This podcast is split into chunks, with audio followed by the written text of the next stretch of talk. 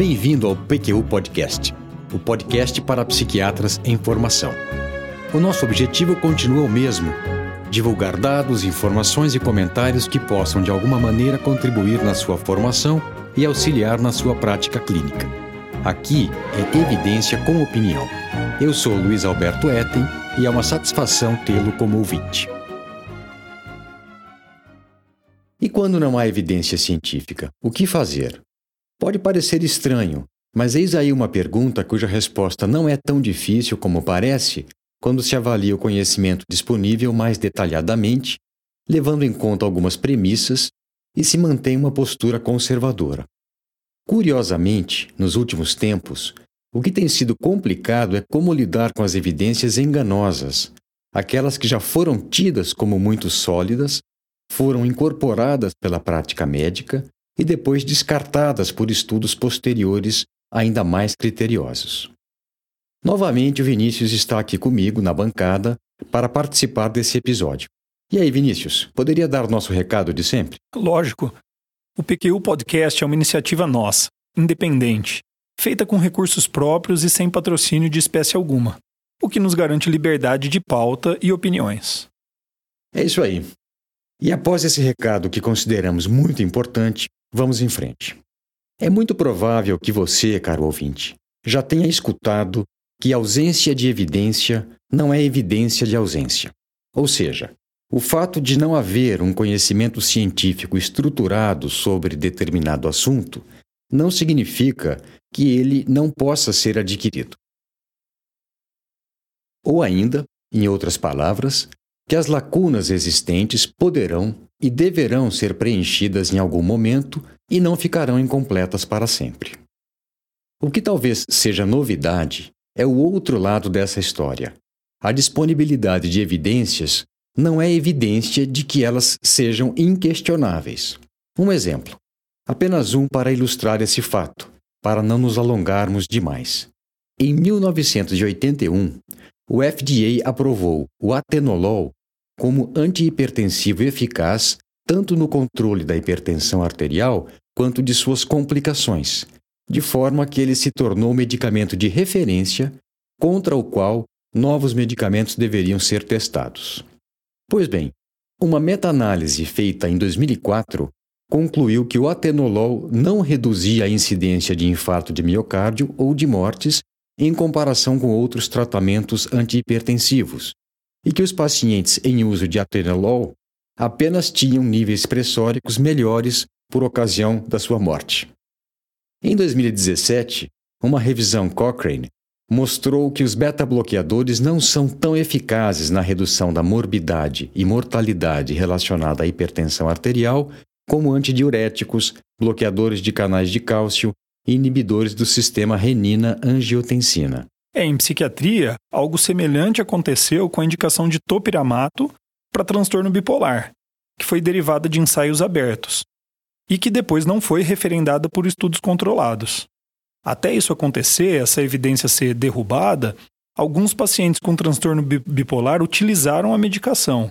E até hoje, alguns colegas se referem ao topiramato como um estabilizador de humor. Bem lembrado, Vinícius. É, esse é um, um exemplo semelhante na nossa área. Outro problema é que nem sempre os médicos conhecem e utilizam as evidências confiáveis. David Brown, cardiologista da Faculdade de Medicina da Universidade Washington, em St. Louis, sintetiza a dura realidade em reportagem da edição de 22 de fevereiro de 2017 da revista The Atlantic. Da seguinte forma: abre aspas. Uma vez que os médicos terminam seu treinamento, começam a trabalhar para se sustentar e não necessariamente se mantêm atualizados. Por isso, as grandes mudanças na prática médica são geracionais. Fecha aspas. Como o ouvinte deve ter percebido, a maior dificuldade que eu enfrentei para preparar esse episódio do PQU Podcast não foi encontrar fontes para a faceta que me propus explorar, mas sim me ater a ela, resistir à tentação de ampliar a discussão para temas relacionados. Eu me baseei em textos e aulas do blog Medicina Baseada em Evidências, do médico cardiologista Luiz Cláudio Lemos Correia. professor da Escola Baiana de Medicina e Saúde Pública. Eu contei inclusive com algumas sugestões dele, que se dispôs a discutir o tema comigo, pelo que eu lhe sou muito grato. Utilizei também livros e artigos cujas referências completas estão no nosso site www.pqpodcast.com.br. Então vamos lá. Foco. O que fazer na falta de evidências? Na realidade, usando sequencialmente conceitos e princípios da medicina baseada em evidências, nós temos mais respaldo do que pensamos para as várias condutas que empregamos. O primeiro deles é o princípio da hipótese nula, o ceticismo, segundo o qual devemos partir da premissa de não considerar um fenômeno como verdadeiro sem a sua demonstração científica. Para ilustrar esse princípio básico em ciência, vamos considerar a proposta de um novo agente antidepressivo. Pelo princípio da nulidade da hipótese, partiríamos do pressuposto de que ele não teria efeito em casos de depressão. Se, e somente se, o efeito antidepressivo for demonstrado por ensaio clínico metodologicamente correto, contrariando as nossas expectativas iniciais, ele será considerado antidepressivo. O princípio da hipótese nula é essencial para a organização do nosso pensamento e prevenção de falsas afirmações. Com relação a esse princípio, é também importante saber que ele se aplica à demonstração de eficácia, que é o que justifica uma conduta. Trocando em miúdos, é preciso provar que algo é bom para que seja adotado, mas não é necessário provar que algo é ruim para que não seja adotado. Nesse ponto, é preciso comentar algo sobre o nível das evidências. Toda evidência deve passar por uma análise crítica que indique qual o grau de veracidade e relevância da informação que fornece. A depender desta análise, chegaremos à conclusão de que o nível de evidência pode ser suficiente para modificar nossa conduta, ou apenas para gerar uma hipótese, ou para indicar que ela não serve para nada. Classicamente, a hierarquia das evidências vai das melhores, aquelas provenientes de ensaios clínicos controlados contra placebo, e meta-análises desses ensaios até as mais frágeis, que são os relatos de caso. Em nível intermediário estão os estudos abertos e as descrições de grupos de pacientes. Aproximadamente um terço das condutas corretas em medicina baseiam-se em evidências diretas, aquelas derivadas da rejeição da hipótese nula por estudo válido e relevante realizado com amostra populacional e em realidade semelhante à de nossos pacientes. É, pois é, Luiz Alberto. Esse é o momento que eu estava aqui esperando. E aí? O que fazer quando não temos evidências? Essa é a pergunta, Vinícius. Mas antes de respondê-la, é preciso deixar claro para o ouvinte que nós adotamos aqui uma visão bastante conservadora, considerando como evidência somente as evidências diretas. A partir desse esclarecimento, em primeiro lugar, respondendo à sua pergunta, usaremos o princípio da complacência, que nos orienta a partir do desdobramento das evidências diretas. O processo ocorre da seguinte maneira: um trabalho científico pode gerar uma prova de conceito. Uma vez provado o conceito, em amostra representativa e com método adequado para a prevenção de erros aleatórios e sistemáticos, por exemplo, que um antipsicótico foi superior ao placebo em três ensaios clínicos controlados de oito semanas de duração, com pacientes com esquizofrenia de 18 a 25 anos, ambulatoriais e sem outras doenças concomitantes, uma vez provado esse conceito, ele pode ser extrapolado para uma gama mais ampla de pacientes com aquele diagnóstico, em outras realidades clínicas, desde que não, não haja razão para que isso não seja feito, que contraindique a sua utilização naquele paciente ou na realidade dele. Se utilizarmos o antipsicótico em questão, aquele que se mostrou eficaz pelos ensaios clínicos, para tratamento de esquizofrenia de início tardio, em paciente hipertenso de 65 anos e hospitalizado, estaremos aplicando o princípio da complacência, pois esse tipo de paciente não foi representado nos estudos que validaram o tratamento. estaríamos nos valendo de um arredondamento da evidência direta para o nosso paciente, como ocorre em boa parte dos casos. O que se precisa fazer nessas ocasiões, além de ter consciência do que está acontecendo, é julgar se há incerteza suficiente para limitar a aplicação do conceito. Se essa incerteza for moderada, quando a dúvida prevalecer se a conduta está indicada ou não, deve-se ficar com a hipótese nula e não se utilizar a extrapolação. O princípio da complacência se baseia no fato de que a interação entre o tipo de paciente e o efeito da conduta é um fenômeno pouco comum. Em outras palavras, que uma vez demonstrado o benefício de uma conduta, ele se reproduziria na maioria das situações. Evidentemente, essa regra tem exceções, e não são poucas. Poxa, muito boa essa explicação. Provavelmente tenho usado o princípio da complacência desde minha graduação em medicina, sem nunca ter esse conceito tão claro na minha mente. Não é mesmo? E tem mais. Além da sua aplicação em subtipos de pacientes, o princípio da complacência é válido também para a forma de utilização de uma conduta. Imagine que nos ensaios clínicos em questão tenha sido utilizada uma dose fixa do antipsicótico. Uma vez provado o benefício, não somos obrigados a utilizar apenas aquela dose que se mostrou eficaz em todos os pacientes, a reproduzir o que foi descrito nos artigos. É correto se nortear pelo conceito provado e individualizar a dose para diferentes tipos de paciente, dentro da faixa considerada terapêutica e segura. Ao prescrever uma dose menor para um caso mais leve ou uma mais alta para um paciente mais comprometido, estamos aplicando o conceito demonstrado pelos resultados dos estudos, mas particularizado para a nossa situação clínica pela variação de dose. Com isso, quero dizer que a prática baseada em evidência científica não significa copiar o que foi descrito no artigo, o que, diga-se de passagem, é bem raro mas sim individualizar para o paciente um conceito demonstrado no referido artigo ou conjunto de artigos científicos.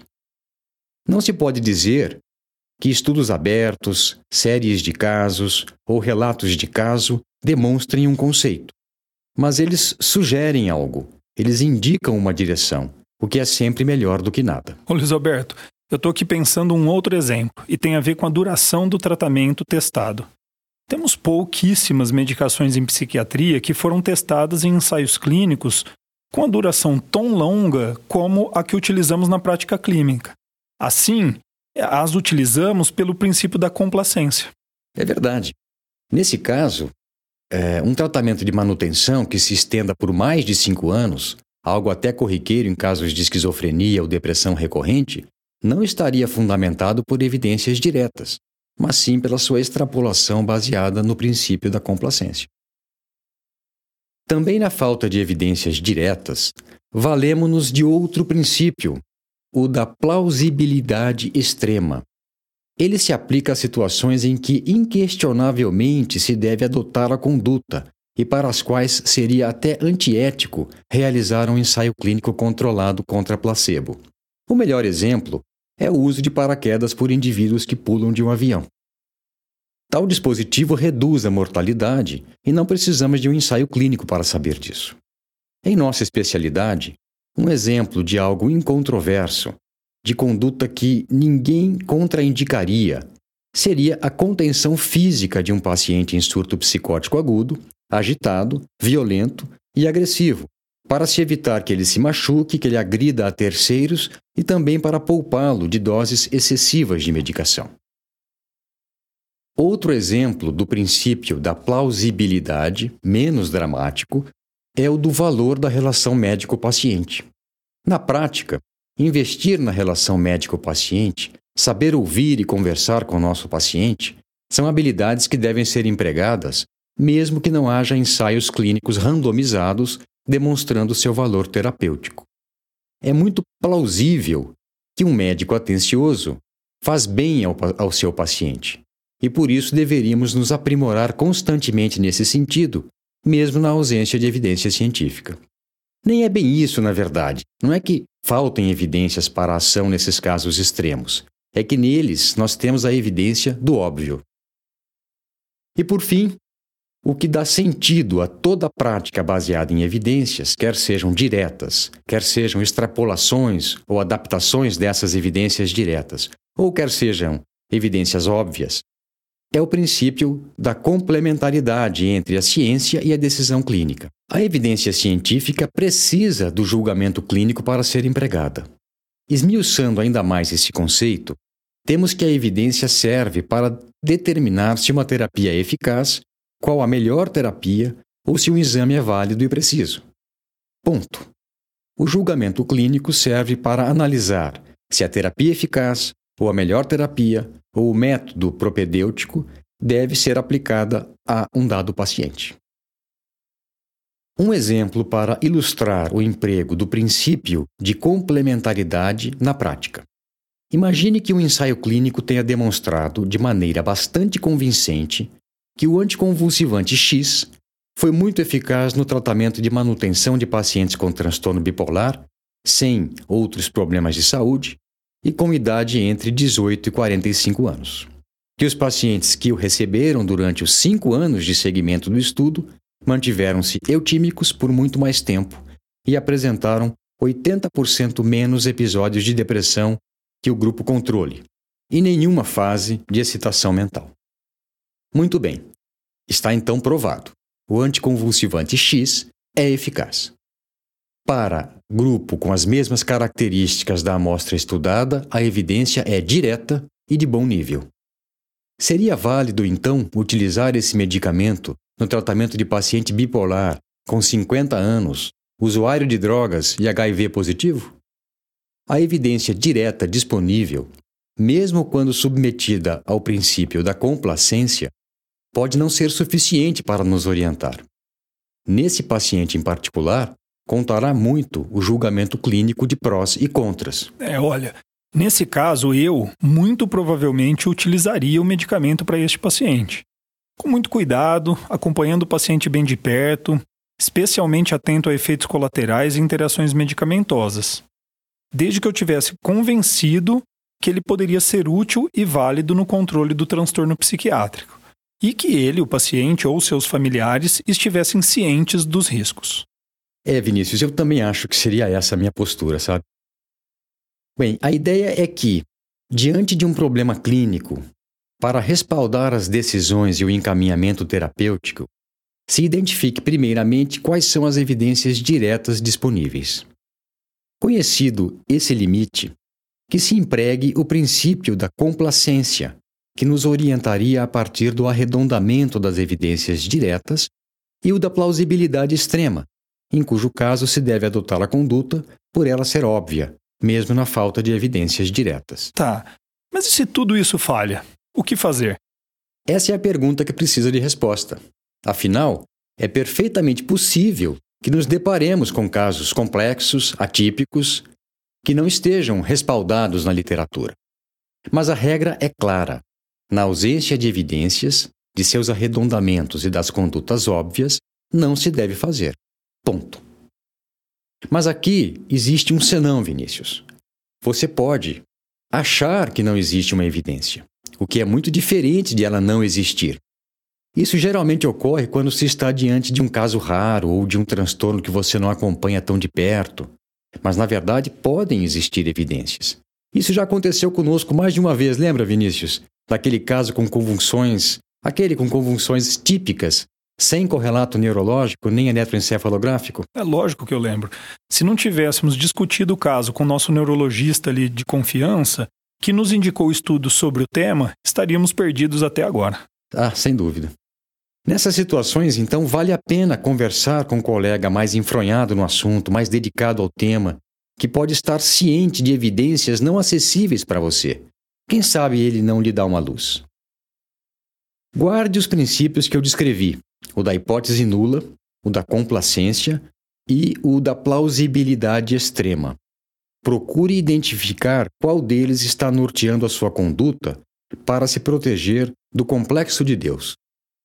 Segundo Luiz Cláudio Correia, do blog Medicina Baseada em Evidências, o complexo de Deus é uma enfermidade psicológica de alta prevalência entre médicos, caracterizada pela presunção de que podemos inventar condutas baseadas em lógica e considerá-las benéficas sem testá-las devidamente. Os acometidos pelo complexo de Deus, de modo acrítico, passam a se considerar donos da verdade e propõem tratamentos embasados em lógica própria e sem fundamentação científica, muitas vezes dizendo que não há evidência para tudo para se justificar. Sua presunção impede que as evidências científicas tenham um papel de protagonista na construção das ideias que têm, e ele acredita por acreditar, ou motivado por conflitos de interesse, conscientes ou não. Eu acrescentaria que um dos sintomas do complexo de Deus é a utilização do argumento pela ignorância para justificar as decisões clínicas. O argumento pela ignorância é um erro de lógica cometido quando se argumenta que uma proposição é verdadeira simplesmente porque não há prova de que ela seja falsa, ou de que ela é falsa porque não foi provado que ela é verdadeira. Observe que é uma afirmação inteiramente baseada no conhecimento da pessoa, que teria que ser total, cobrir tudo o que existe sobre aquele assunto para ser válida. Tal ocorrência pode ser ilustrada pelo que um colega disse para um paciente que temos em comum. Que ninguém jamais provou que a vacina que ele criou contra o alcoolismo, cuja composição é secreta, não funciona. E por isso ele se sentia no direito de seguir com o tratamento inventado por ele. Não, e a história vai além. Ele dizia que se você bebesse, automaticamente os efeitos estariam perdidos. Ou seja, a, a vacina só funciona se você não beber. Perfeito. é, meu amigo, não é fácil não. Uma vez se achando Deus, ou mesmo semideus, a coisa fica complicada. Imunize-se contra esse risco. A inoculação deve ser feita regularmente e seus componentes são exercício de autocrítica, supervisão e busca ativa de evidências de qualidade para fundamentar o que você faz na sua prática. Nesse episódio do PQU Podcast, eu falei sobre o que fazer quando não se tem evidência direta de que um tratamento funciona. Empregar o princípio da complacência, que permite um arredondamento, uma extrapolação da evidência direta, ou o princípio da plausibilidade extrema, que nos dá a evidência do óbvio, ambos modulados pelo princípio da complementaridade entre a ciência e a prática clínica. Eu espero que você tenha gostado. Obrigado, Vinícius, pela sua presença. Um abraço e até a próxima. Um abraço a todos. Opiniões, dúvidas, questionamentos? Participe do nosso grupo no Facebook. Lá há espaço para discussões conosco e com outros ouvintes. Assine o feed do podcast se você está no iTunes ou em qualquer plataforma de podcasts, basta clicar em assinar e receberá automaticamente nossos novos episódios em seu aplicativo. Visite nosso site www.pqpodcast.com.br. Lá você terá acesso a todos os episódios que já foram ao ar, com as referências citadas em cada um deles, organizados por data, por autor e por sessão. O PQU Podcast agradece a sua atenção.